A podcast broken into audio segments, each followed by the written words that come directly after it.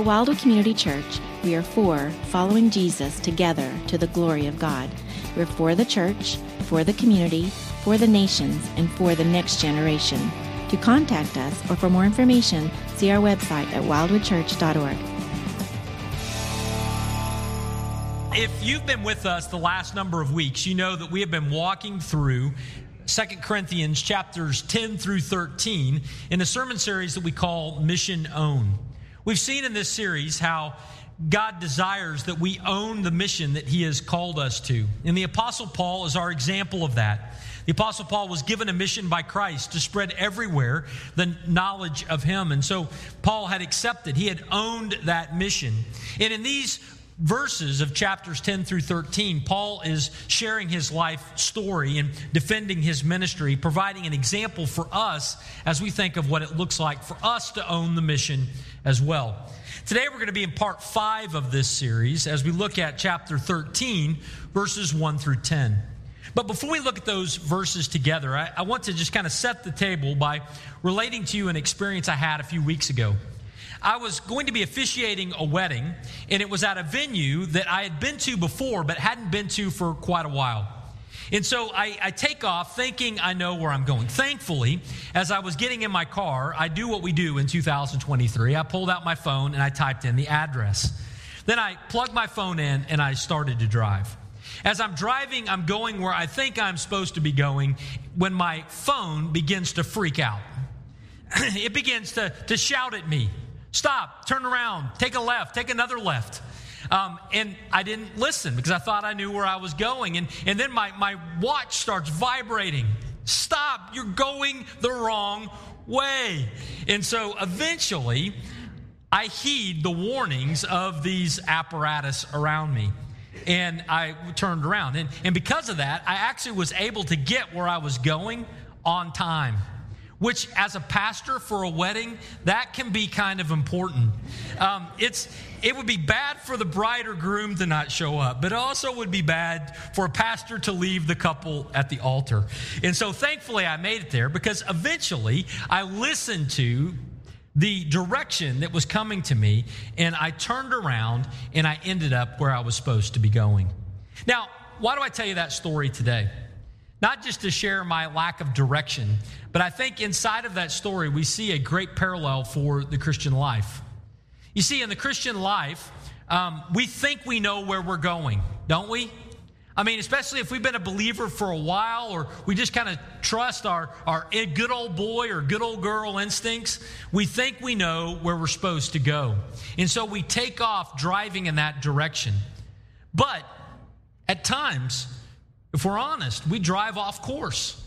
We begin going in our own direction. And that's when the Holy Spirit begins to vibrate in our lives, right? Could vibrate in the sense of our conscience being seared. Turn around, don't go there.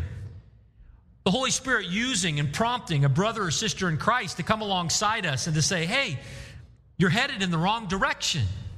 Or, or maybe to illuminate a part of God's word as we read it, or to put us in a position to hear a sermon that might convict us so that we might be warned that we are headed in the wrong direction. Friends, when we heed that advice, that direction that is coming to us from the Spirit of God, the Bible calls that repenting. It calls it do it a U turn. When we are headed in our own direction we stop, we do a 180, and we begin to follow Christ again. This is an active part of what it looks like for us to follow Christ in our everyday lives. And the Apostle Paul highlights it in chapter 13. And in the first 10 verses of chapter 13, Paul is going to talk to us about the nature of repentance and discipline in the believer's life. And so, what we're going to do this morning is we're going to look at these 10 verses. I want to read them for us. And then, after I read them, I'm going to back up and make a couple of observations today that will help us understand a little more about the role of repentance and discipline in the Christian life. So, if you got a Bible, take it and turn to 2 Corinthians chapter 13, beginning in verse 1. Paul writes and says this He says, This is the third time I'm coming to you. Every charge must be established by the evidence of two or three witnesses. I warned those who sinned before and all the others, and I warn them now while absent, as I did when present on my second visit, that if I come again, I will not spare them. Since you seek proof that Christ is speaking in me, he is not weak in dealing with you, but is powerful among you. For he was crucified in weakness, but lives in the power of God. For we also are weak in him, but in dealing with you, we will live with him by the power of God. Examine yourselves to see whether you are in the faith. Test yourselves. Or do you not realize this about yourselves that Jesus Christ is in you, unless indeed you fail the test? I hope you will find out that we have not failed the test. But we pray to God that you may do no wrong. Not that we may appear to have met the test, but that you may do what is right, though we may seem to have failed. For we cannot do anything against the truth, but only for the truth. For we are glad when we are weak and you are strong. Your restoration is what we pray for. For this reason, I write these things while I am away from you, that when I come, I may not have to be severe in my use of authority that the Lord has given me for building up and not for tearing down. Now, friends, in these 10 verses, I want us to see two things about repentance and discipline from the Lord today. So, what are those things?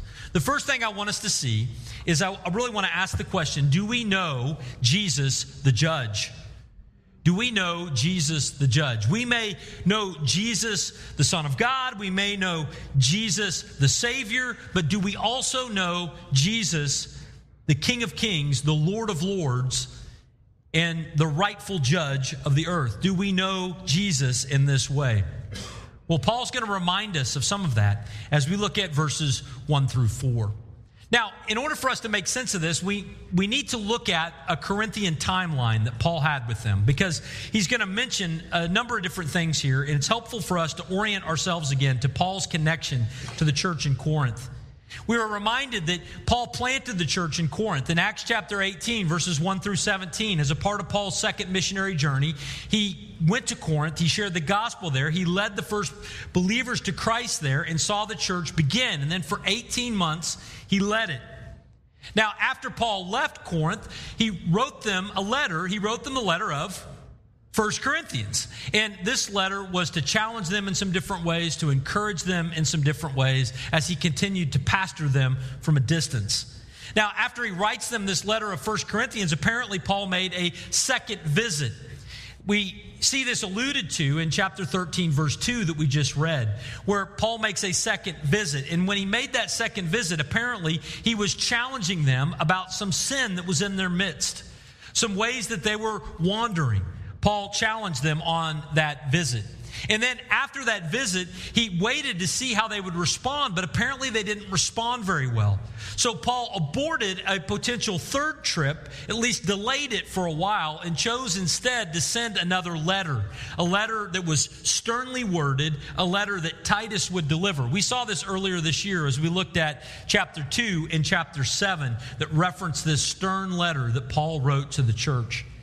And now we see that Paul writes the letter of Second Corinthians in advance of an expected third visit to the city. And so Paul is pastoring them, connected to them, trying to lead and guide them from a distance. But what was his concern? Well, if you were with us last week, you, you know what he was concerned about. Paul was concerned about two different streams of sin that were being tolerated inside of this church. One of the streams of sin was the sin of division. Sins like quarreling and jealousy and anger and hostility, slander, gossip, conceit, and disorder. There were sins of division that were happening in the church in Corinth, and Paul challenged them on it. He, he was calling them to repent, to change their ways before he arrived. But not only were there these sins of division, there also were sins of sensuality impurity, sexual immorality, and sensuality. There were these sins of both natures, of both sexual sin and sins of division that were happening in the city.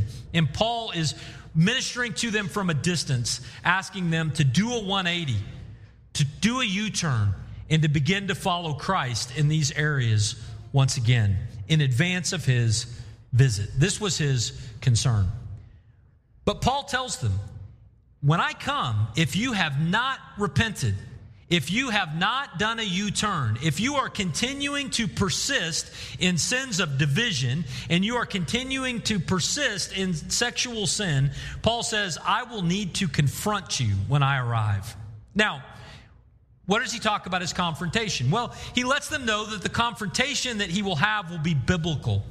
In verse 1, he talks about the confrontation would be based on two or three witnesses. It would be a biblical confrontation. It would not be just hearsay. It would not be he said, she said. It's going to be based on evidence. Paul says, When I show up, I will confront you in this way, just as Jesus instructed in Matthew 18, and just as is mentioned in Deuteronomy chapter 19. Paul says, So also I will confront you on the evidence to challenge you to repent. Paul would go on and say not just that his confrontation would be biblical, but also he says, I've been telling you guys again and again and again for an extended time to repent in these areas. Paul would say, he says, I warned you in letters, I warned you when I was present, I warned you when I was absent, and I will warn you when I arrive again to repent of these sins. Paul says, I have consistently provided this warning. And if they did not listen, they were going to find a different Paul. They were going to meet powerful Paul. Paul says, when he comes, he will not spare them. Now, what, what, what am I saying when I say this? Well, how had Paul's opponent characterized him? We, we've talked about this over the last little bit. Paul's opponents in Corinth had characterized him as being weak he might write stern letters, but when he shows up, he's not so vocal. They were saying that, that he was weak in some way. And Paul says, You want to see me come in power? Keep these sins of division, keep up these sexual sins. And when I arrive on my third visit, I'm going to deal with them in a severe way. You might imagine it like a parent who is downstairs when the kids are playing upstairs. And the parent says, Don't make me come up there, right? The Apostle Paul is saying, Don't make me, Corinthians, show up and exhibit my apostolic power. Repent now before I arrive. And what Paul was really saying was, he says, it, it's not so much going to be me who is doing this confronting, but it will be Jesus in me who is doing this confrontation. We see this in a beautiful way illustrated in verses 3 and 4, where Paul here is talking about Jesus. He says, He is not weak. Who's the He? Jesus. Jesus is not weak in dealing with you, but is powerful among you. For he was crucified in weakness, but lives by the power of God. For we also are weak in him, but in dealing with you, we will live with him by the power of God. Now, when we see these verses at first glance, they're a little hard for us to understand, aren't they? They're a little hard to understand because it, when we think of the cross, we don't think of weakness. What is the cross? The cross is the power of God.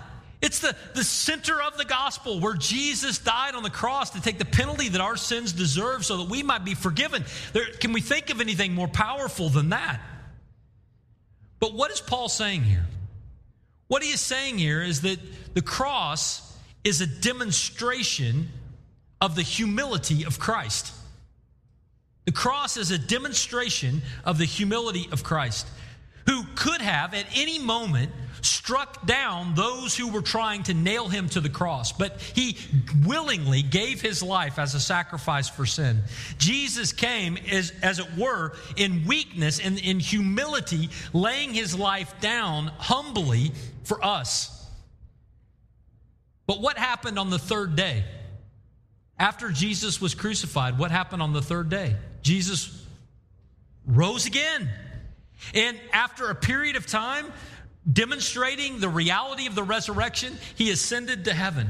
And what will happen one day? Jesus will return to the earth in resurrection power. And when he comes the second time, friends, he will not come humble and riding on a donkey, but he will come on a horse as a conquering king. So, what is it that Paul is saying here? Paul is saying, You have gotten a certain demeanor from me over the years, Corinthians. And that demeanor has been consistent with the crucified Christ, humble and gentle among you, asking you to be reconciled to him. But if you persist in disobedience, you're going to see the other side of Christ. Jesus, speaking through Paul, would be demonstrating his authority over the earth and would be calling them to account and to judgment. Now, when we think about the kind of authority that the apostles dealt, I mean, Paul is saying, when I show up, I'm going to demonstrate some apostolic authority. Uh, what did that look like in the first century? Well, the apostles again were the it was the original disciples plus paul who were given some special ability some special opportunity a special calling to establish the church in the first century we saw a couple of weeks ago that in Ephesians chapter 2, that era of the foundation of the church is, is an era of the apostles and the prophets, with Christ Jesus himself being the very cornerstone.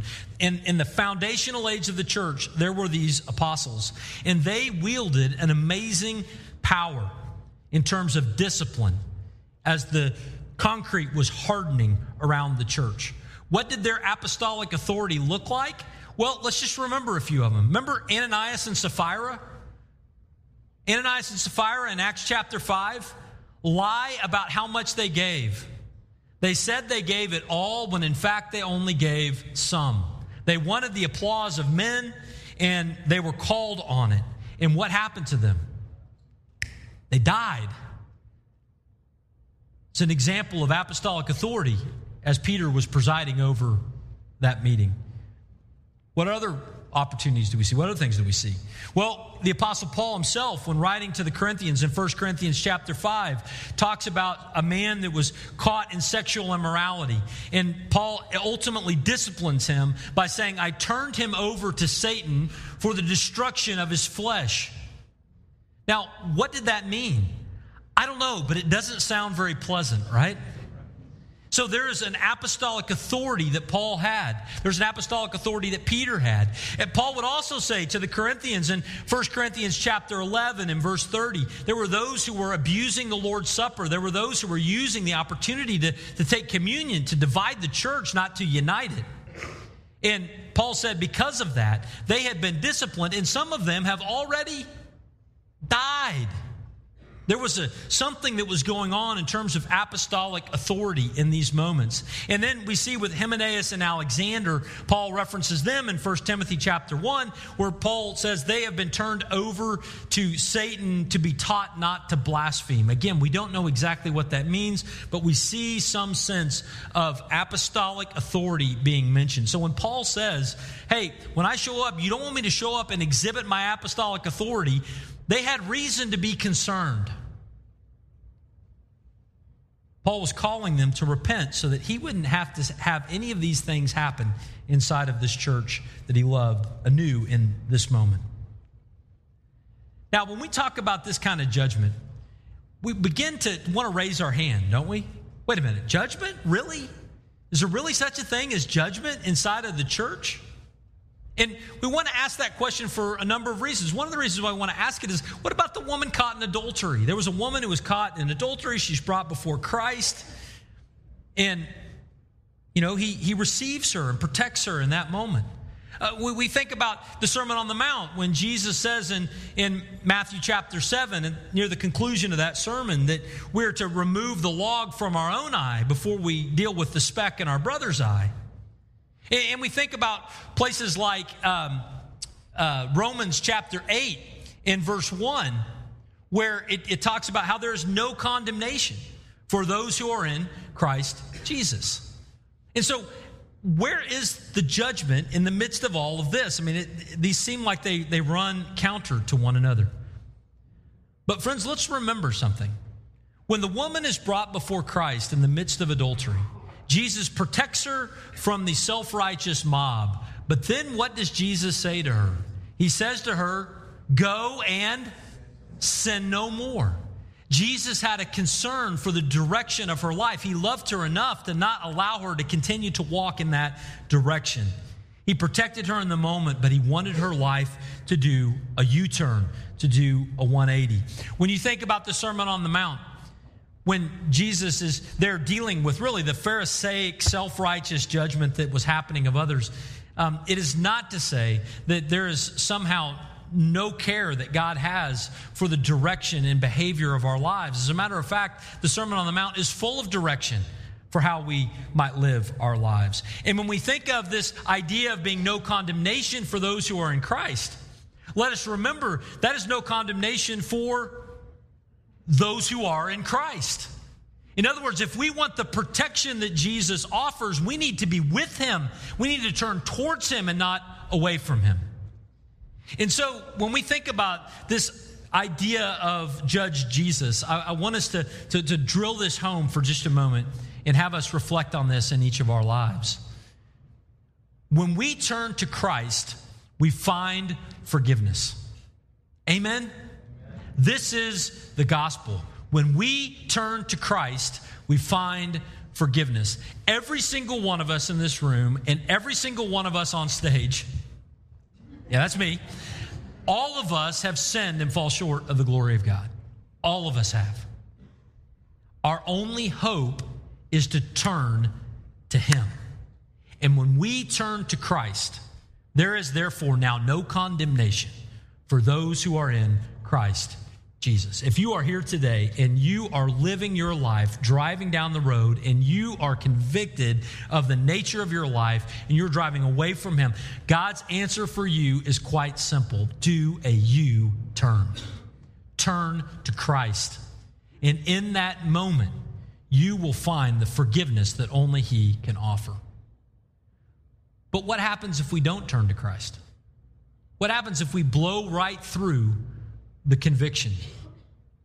Well, if we turn away from Christ, friends, we will find that one of two things will happen to us. Either we will be turned over. If we turn away from Christ, we may be turned over by Him. We see this in Romans chapter 1, verses 24 and 26, where it, it, it talks there about people who have exchanged the truth of God for a lie. It says God gave them over to their passions. In other words, God is saying, okay, you want to walk away from me? Then go live in that reality and see where it leads. God gives us over to our sin, and we are left with the natural consequences of that sin. Cheat on your wife and deal with the consequences of the brokenness in that relationship and the brokenness of relationship with your kids. That is turning over to those natural consequences. Embezzle from your workplace and deal with the consequences of the IRS or law enforcement or losing your job. Friends, these are, are God turning us over to the natural consequences of our behavior. And, and I would take it one step further. If you do not know Christ, you've never trusted in Him, that ultimately, eternally, there are consequences of separation from Him and hell. If we are not in Christ and He turns us over to the consequences of our actions, then there are real problems that await. But a second thing that can happen is that we might be disciplined that we might be disciplined. I, love what Hebrews chapter 12, verses 5 and 6 says. It talks about how if we are in Christ, if we are his children, that like a loving father, he disciplines us. He disciplines those he loves. And his discipline might look like a lack of satisfaction in our behavior. His discipline might look like relationships with those following Christ around you who are, who are calling you out and calling you back to the truth. Or it might be some other things, but it's actually the grace of God. Would you rather be turned over or would you rather be disciplined by a loving Heavenly Father?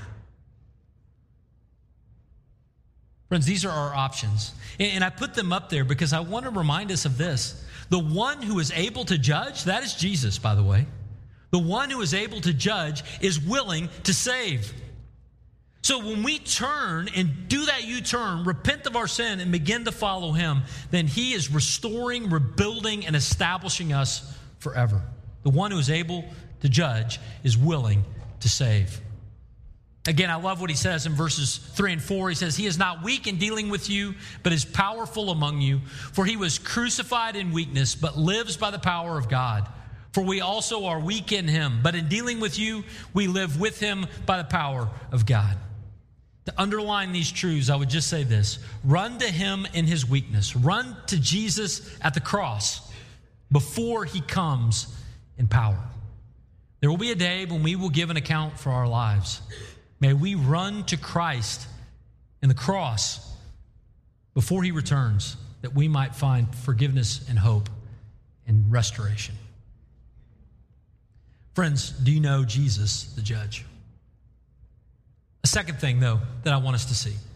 And that second thing is this the heart of discipline. I talked earlier about the discipline that would come as a, as a father to a child and how it is love that motivates that, and it is restoration that is the direction. We, we see Paul establish this even further when he talks in verses 5 through 10 about the heart of his discipline. The heart of his discipline.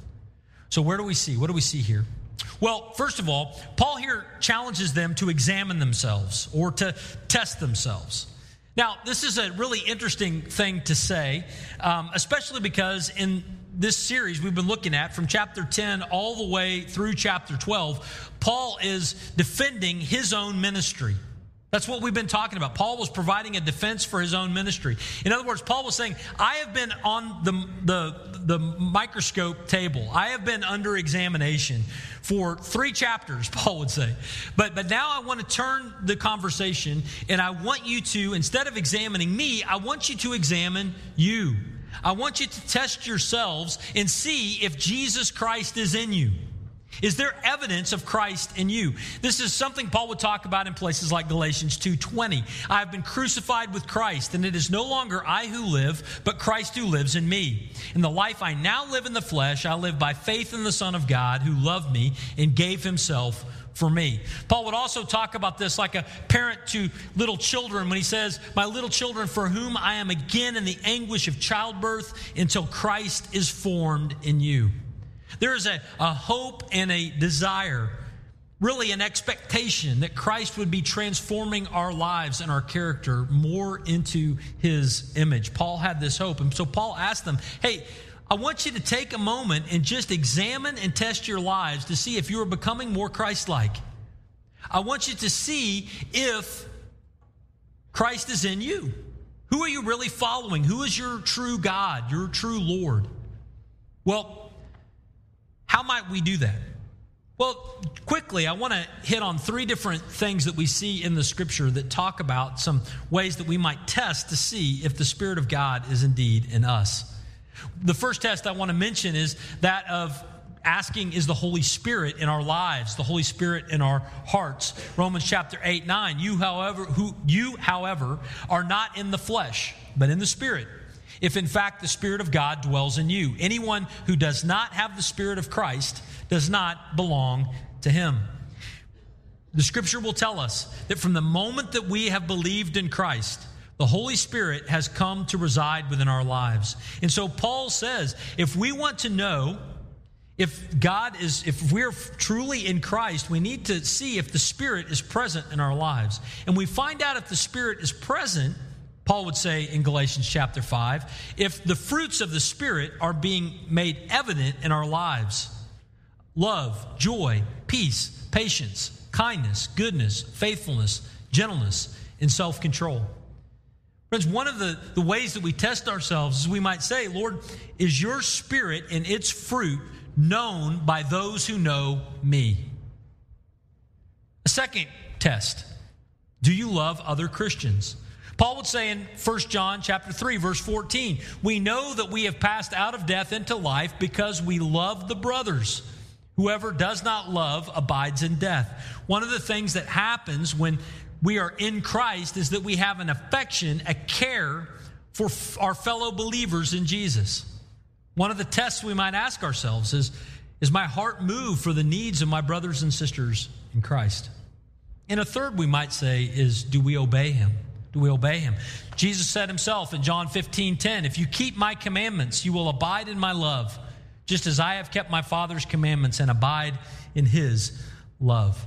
So when we're testing to see if Christ is in us, we might ask, Are we obeying him? Is there a love for other Christians in us that is motivating us to act? And are the fruits of the Spirit evident in our lives? May we ask the question. May we examine ourselves, brothers and sisters. Is Christ in us? Well, after talking about examining himself and in the test, Paul here makes an, an admission. He says, I, I, want you to know as you think about this, Paul, Paul basically is expecting them to say, Yes, Christ is in me. That was his expectation. And that they would realize as they did that, that Christ was also in Paul. That was his expectation. He was not having them go through this exercise with the thought that they would realize that they were lost. He was reminding them that they were found. He was reminding them that they were in Christ. Not that they would become Christians, but that they would act like one. That's what Paul was doing here. Now, after reminding them of this, Paul goes on to pray for them. He mentions in verse 7 and verse 9 that he was praying for them. These pro- provide like a parenthesis around them. What was he praying for them? What, what was his heart? What was his objective? Well, he wanted them to get it right. He wanted them to do a U turn. He wanted them to stop doing what was wrong and to start doing what was right. And if he did that, Paul knew that it would look like he had failed. Now, that's weird to say, but what Paul was basically saying was I have said that when I show up, I'm going to show up and demonstrate my apostolic power. But if you repent before I get there, apostolic power Paul won't be showing up, right? I will fail in this demonstration of power, but Paul says, I'm okay with that. I'm okay with that. He says, if, because if you have repented, what would I have to discipline? What would I have to discipline? He says, We cannot do anything against the truth, but only for the truth. In other words, I'm only going to discipline those who are walking away from Christ, not those who are turning towards Him. Paul would, was happy for him to be the weak one, that they might become strong in their faith. It was their restoration that he was seeking. And this word restoration, friends, is the word that is used elsewhere in Scripture for the mending of a fishing net. It is making something whole to make it useful once again. What was Paul saying? Paul was saying, Corinthians, stop wandering. You have driven past your turn. Do a U turn and get back on course following Christ. Be restored to that mission, be restored to that life. And that was his hope. And that was his expectation. He wanted to use his authority for building them up in their faith, not for tearing them down. And he writes them that they might turn before he arrives. So, what about us? How might we connect these verses and apply them? Just two quick things to mention. The first one I would say is this examine yourselves. Examine yourselves. Take, take some time today, take some time this week, and examine your life and, and see is there an area where change of direction is needed? In your financial dealings, in your relational dealings, in sexual sin that you are, are tolerating, whatever it might be. Is there a, a, a change of direction that is necessary? May, may you do so before the discipline of the Lord comes. And second, know that Jesus wants to build you up. You realize that Jesus' desire for you is not just that you would get by or to get to heaven, but his desire is for his image to be formed in you. It's for your life to conform to his so that the world might experience his love through you. Christ's ultimate desire is not to tear you down, but his ultimate desire is to build you up to be the one that he has created you to be. Would you turn to him, trust him, and follow him? This is the heart of discipline. Would you pray with me? Lord Jesus, thank you. Thank you for this opportunity to study these words today. Lord, they're, they're, they're strong words, they're, they're hard words, but they are necessary words for us to hear that, that we might come to a conviction of our sin, that we might turn away from its practice, repent of it, and follow you instead, that you might build us up into the people that you have created us to be, to live the life that we were created for. Lord Jesus, may, may we turn to you collectively today and live our lives following you. In Jesus' name, amen.